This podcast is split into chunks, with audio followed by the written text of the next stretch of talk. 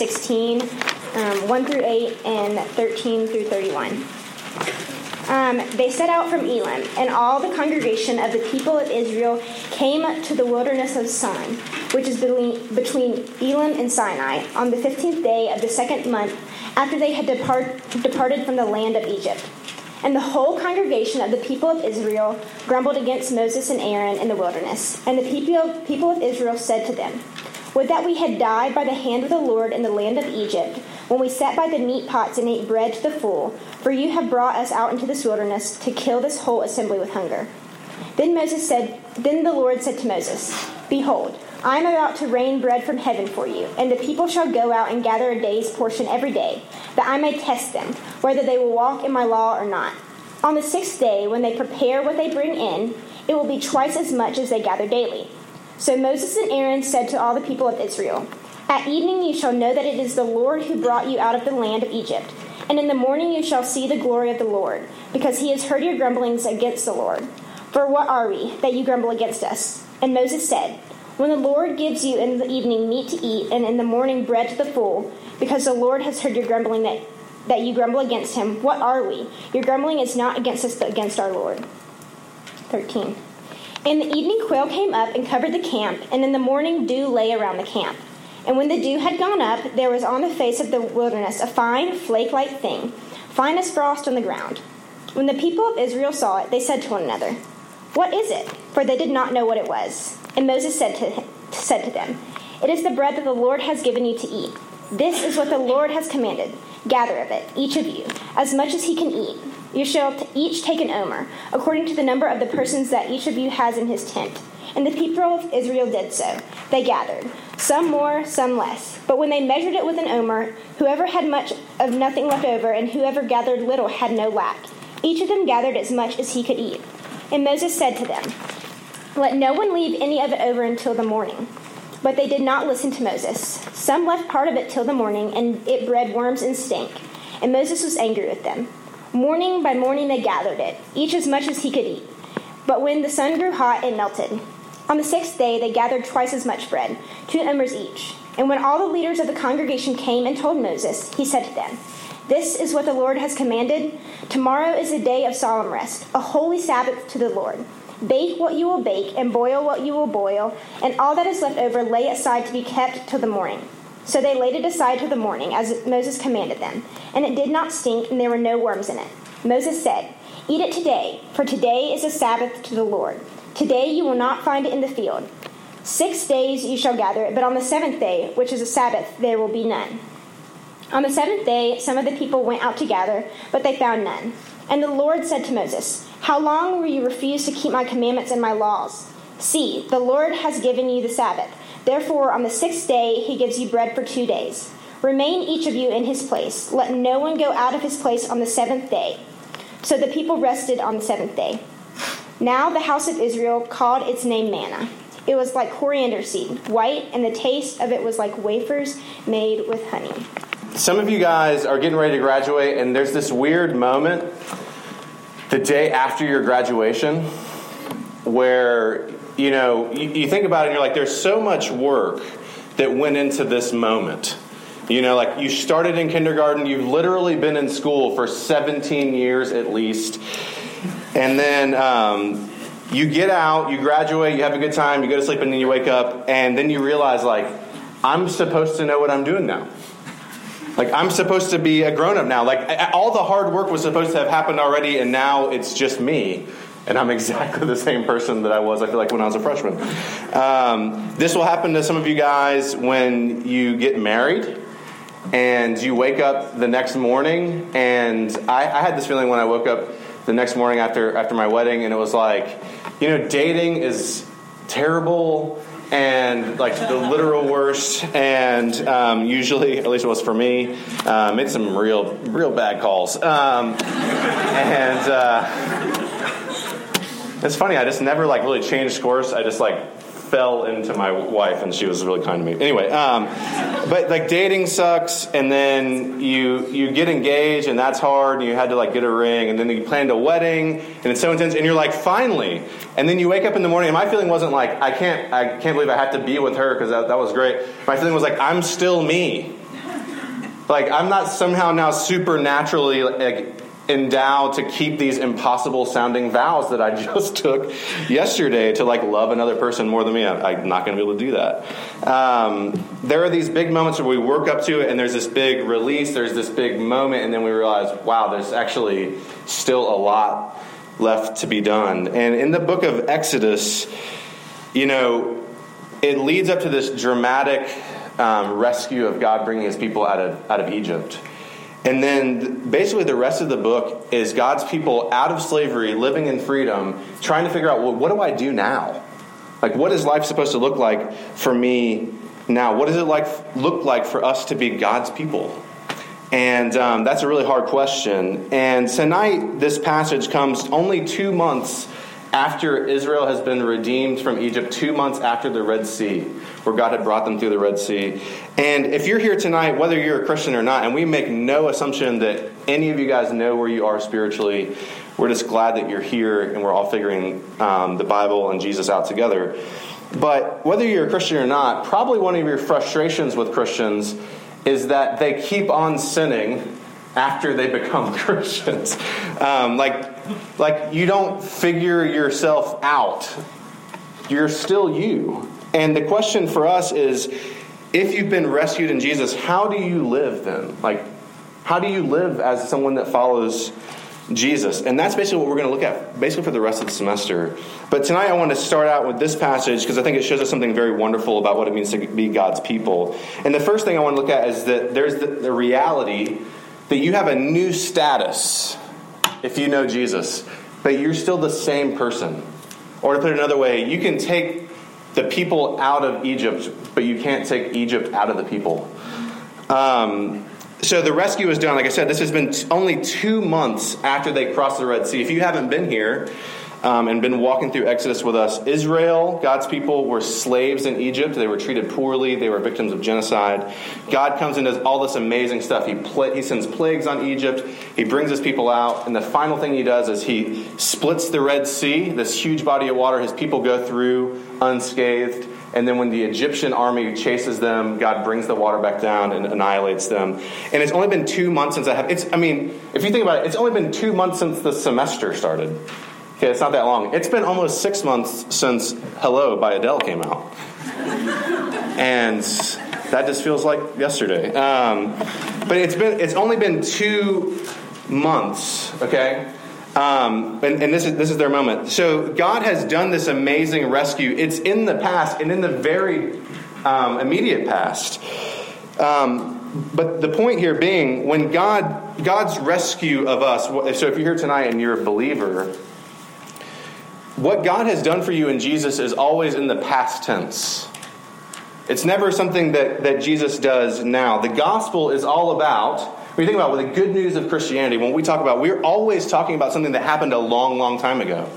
2,000 years ago is when Jesus rescued his people from sin. It happened in time and space. When Jesus lived perfectly and died perfectly on the cross and was raised and rescued you, if you're a Christian, from sin, that happened 2,000 years ago. It's objectively in the past, is the point. And you can't change that rescue any more than the Israelites could change their rescue that already happened. You can't change that um, salvation any more than you could change who your great grandparents were. The work of Jesus is, it has happened in the past. And for Israel, they've been brought out, they have a new status. They're no longer slaves, they're free people. Um, but as you know, Israel may have changed their Facebook status, um, but the relationship is never really over. Um, Tim Keller, who was, who was preaching um, in Exodus, made this point. He said, The Israelites are objectively free. Okay, it's objectively happened. Um, but it still has to be worked in. They're still subjectively slaves. Um, they're still living as slaves. Um, Martyn Lloyd-Jones, who was a, a British pastor, um, he, he talks about what it would have been like to be black in America before the Emancipation Proclamation and after the Emancipation Proclamation. Okay, so like before that, you were a slave objectively. So if you were out walking in town, a white man could hurt you, take your life. He could buy and sell you. He could break up your family. Um, he could really do whatever he wanted to you. Now, after the Emancipation Proclamation, let's say you're that same person and you encounter that same white man in the street and he threatens you like, objectively, like, you have rights. You're no longer a slave. You're a free person, right? But in that man intimidates you, do you suddenly feel free and full of rights to stand up to that? No, subjectively, you're still living in slavery. You're objectively free, but you're not subjectively free. In Jesus, you are not in sin, but sin is still very much in you. And for God's people in the wilderness, when it got hard, their subjective slavery came out in a couple ways. So look, look with me in the passage at the very beginning there. It's in, in, in verse 2. Two months after they come out, the whole congregation of the people of Israel grumbled against Moses and Aaron in the wilderness. They grumbled against God. Now, when you hear that, I don't want you to hear that like they were frustrated or they cried out or they had complaints. Um, uh, because those are good and godly things. Like it's good to cry out and say, "Oh Lord, how long?" Uh, or Lord, I'm hungry, or I have needs. God, that's very godly. God honors that. But they're more like um, Joe Pesci, you know, from Home Alone. Like you know, when like his head gets all burned off, and he's like, uh, that was not a great Joe Pesci impersonation, and I just want to apologize for that um, Joe Pesci impersonation. They're anger. They're angry. They're anger. Uh, they're bitter. Okay, they're they're they're lashing out towards God. They're gnashing their teeth toward Him. They're grumbling, but they're also longing for Egypt. They said, Would that we had died by the hand of the Lord in the land of Egypt when we sat by the meat pots and ate bread to the full. Like, oh man, I wish I was still like my babies were being taken and thrown into a river. That was fantastic. I loved that. That was the best. Um, they're longing to be slaves again. And um, part of my own coming to Jesus actually was when someone was preaching and they made this point. They said, The thing about sin is that even when Jesus brings you out of it, you still miss it.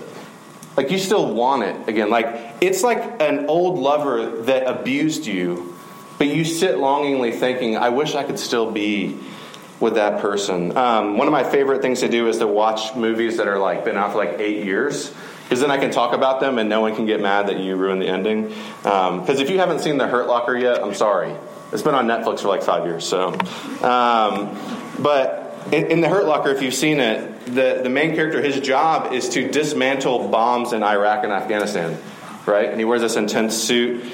And uh, it's pretty much like the most dangerous job that you could imagine. And there's this real poignant scene where he goes back home after his tour of duty and he's with his wife or his girlfriend and their little baby.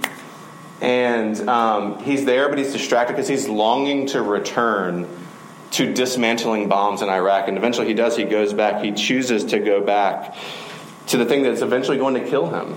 And that's who we are. That's, that's what we are. We have to be honest about that reality.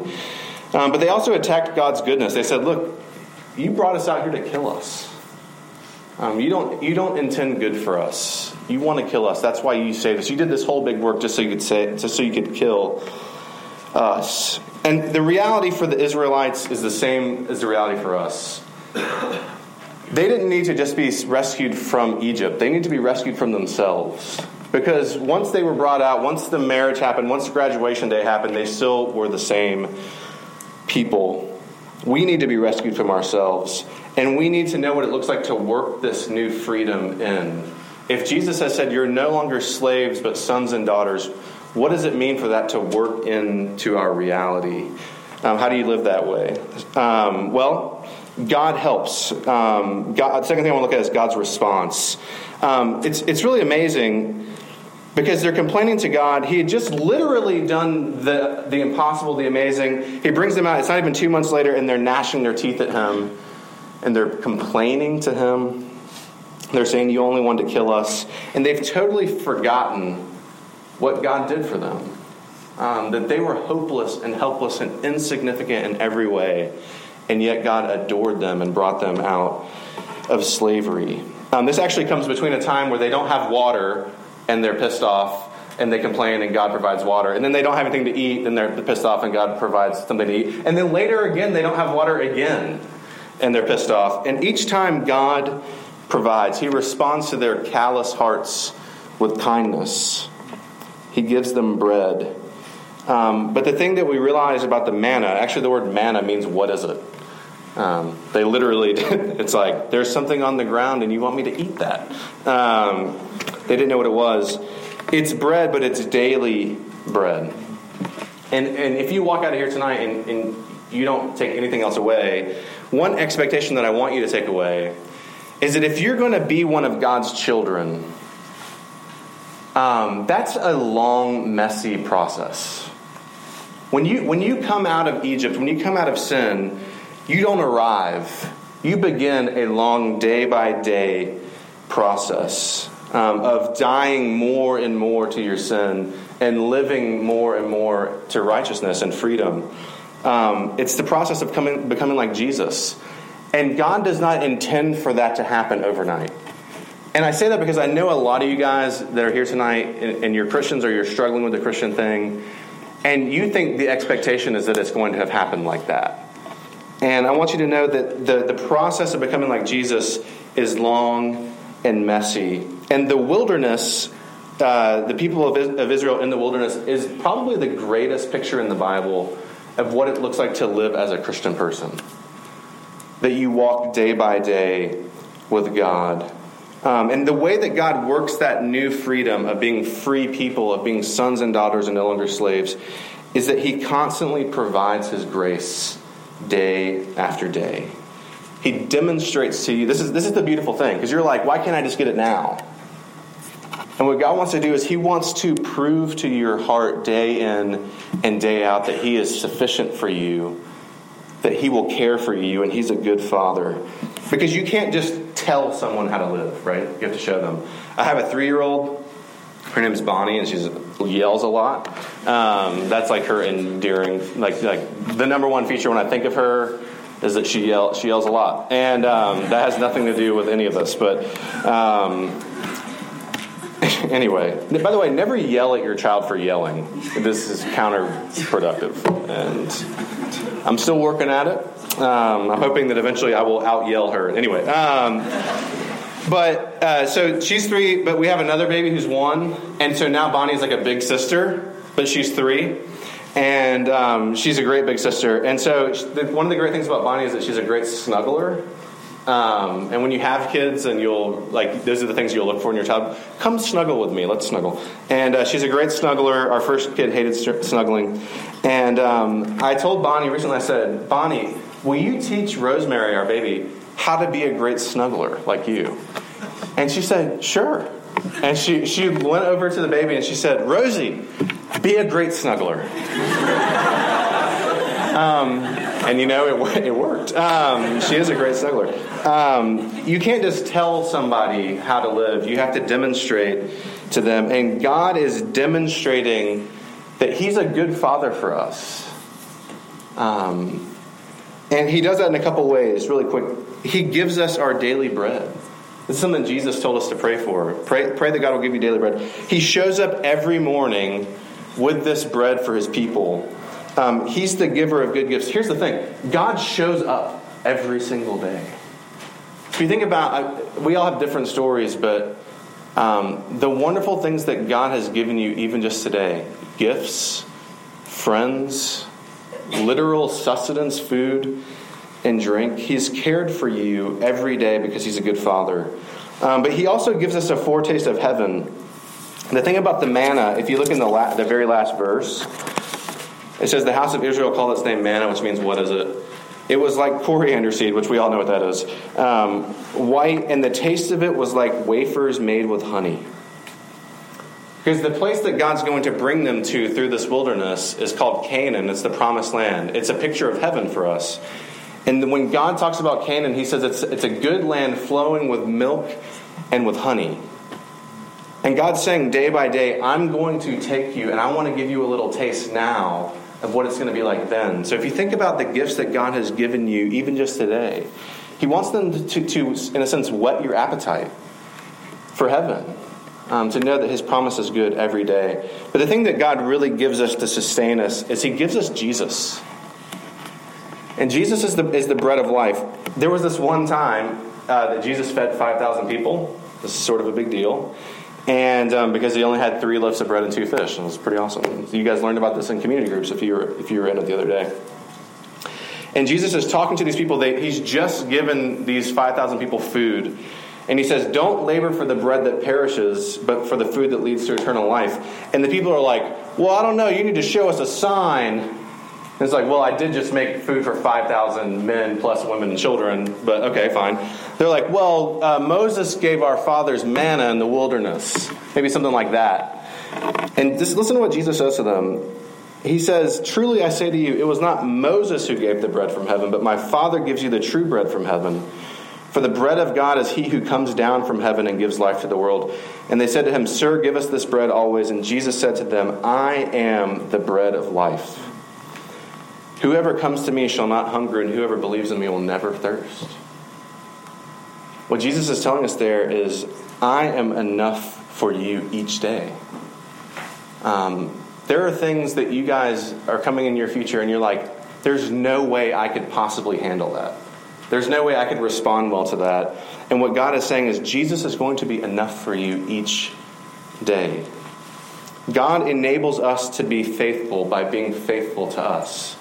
He demonstrates that to us. And I, I just want to say two things really quick. That might be particularly particularly challenging for you if your parents, your mom or your dad were absent or indifferent or neglectful or abusive. Um, if you couldn't count on your parents to consistently show up, or you couldn't count on your parents to consistently, like, literally put food on the table, and you're like, I hear these sad stories and they remind me of my childhood in so many ways of like, yeah, I would just make myself something to eat and watch TV and then go to bed. Um, if that was you, learning to trust God day by day as a father that gives you good gifts is going to feel very awkward. And I want you to know that's okay. It's going to feel like a muscle that you never have used before, and it gets sore really quick. And I just, I just want you to know that your Father won't leave you. Um, he will provide for you every day. God is teaching that to me um, because I think He's going to be like my dad. Um, and I want to say that also, too, if you're here tonight and you're struggling with your sexuality and you're trying to figure out your sexual identity, um, it, it, might not be the case for you, for, but for a lot of friends I've talked to that are struggling with their sexual identity, especially in a Christian context, you just want it to be fixed. Like you just want to, to go with like I just want to get on one train or get on the other and just go with it. And this idea of like living with this reality for the rest of my life and living in the confusion of it sounds like too much to bear.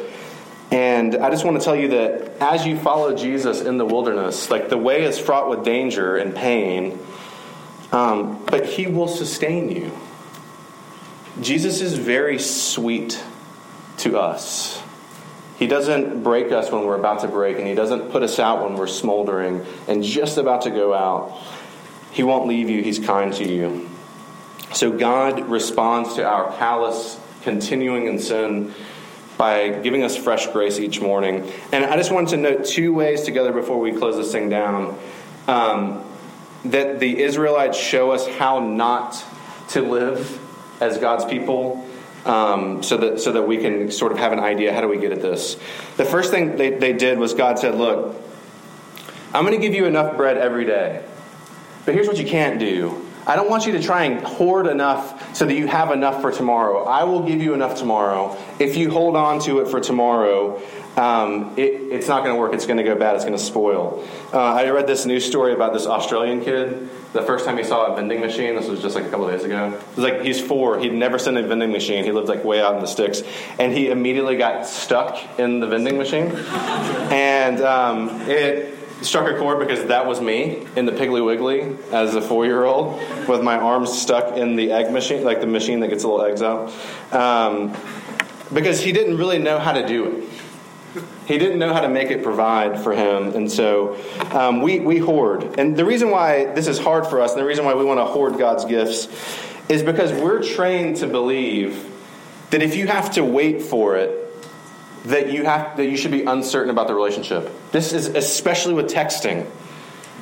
If you text somebody, especially if they have read receipts on, and this is why I have read receipts on, um, and they don't immediately text you back, you're like, what is literally happening?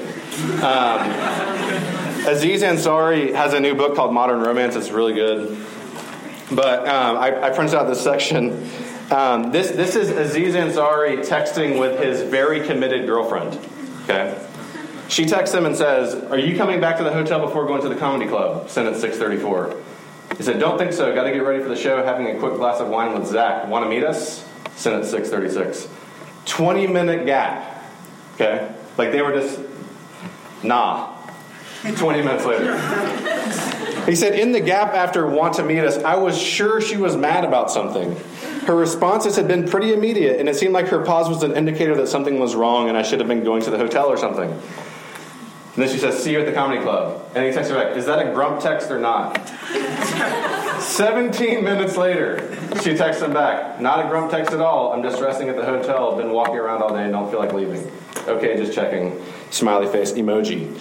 Again, when she didn't respond after, Is that a grump text or not? I was certain she was grumpy.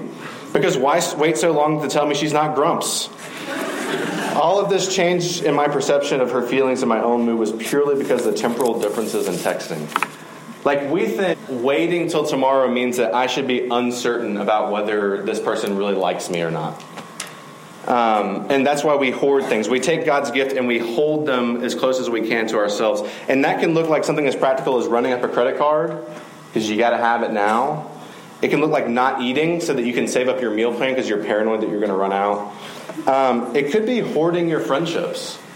Like, I need you to give me your undivided attention all the time, or else I will be alone and I can't stand, face the fact of being alone. Um, maybe you're the person that can't say no to an opportunity. Um, because if I don't say yes to this, even though I'm committed to 17 other things today, this opportunity might not come along again and I'm going to miss out. Um, and what God is calling us to do, like, like, eventually, when you do that, when you hoard the friendships, when you hoard your boyfriend or girlfriend, you say, you can't talk to anyone else, you have to be here for me. I think there's some truth to eventually it breeds worms and stinks. Doesn't it? Um, Jim Carrey at the Golden Globes, I loved him. He said, I'm two time Golden Globe winner Jim Carrey, and what gets me up in the morning is the idea of being three time Golden Globe winner Jim Carrey then it will be enough. Um, we hoard because we're afraid, and God is saying, I will provide for you each day. The other way is that we refuse to rest. Um, the Israelites didn't rest. God said, Look, I'll give you enough on, on the day was Friday then. I'll give you enough on the sixth day so that you don't have to do anything on the seventh day. And they don't do it. They, they don't keep enough. They go out on the seventh day to gather. And um, look, you guys have a significant resting problem. As a 32 year old dude with like kids, you do not rest. But here's the thing slaves don't rest. Because slaves, all that matters is how much you can get done, how much you can squeeze into the day. And God created you to rest. And resting, like turning off your phone or getting everything done on Saturday or saying no to something so that you can rest, is a very real life way that you're saying God is enough. Jesus is enough for me in a real practical sense. Jesus is calling you to rest. Um, listen, listen to what God says in, in Psalm 103. As a father shows compassion on his children, so the Lord shows compassion to those who fear him. For he knows our frame, he remembers that we are dust.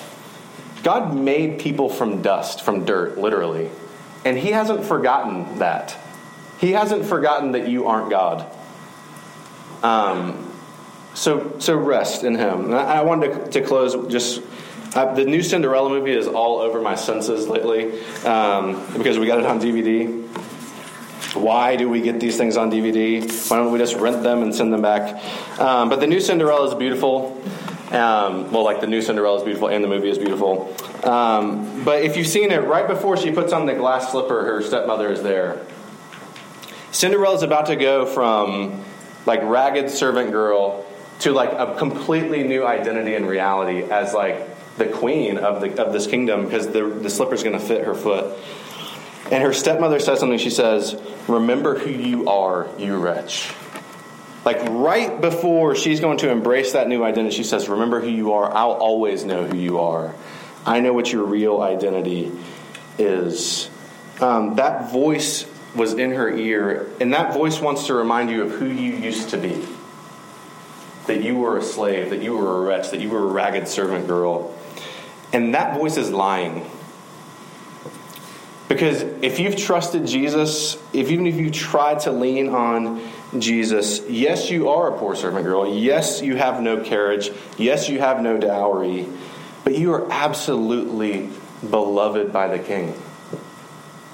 And He's intent to take you into His home and to make you beautiful. Uh, learning to live as God's people is a long, messy process. Remember who you are. Let's pray. Father, thank you so much that you have brought us near to you. I thank you for these friends who came here, who chose to come here on a Wednesday night when they could have been a lot of places. They could have been writing that paper. They could have been turning in that lab that's due at midnight. Um, yet they came here to hear a good word from you. And so, Lord, I ask that you would help um, your word to be good to us, even as we think about it later that we would know that you are with us in the wilderness, that you provide for us day by day, and that you will never leave us. Thank you for giving us a new identity. Would you begin to work that in to our hearts? We pray in Jesus' name. Amen.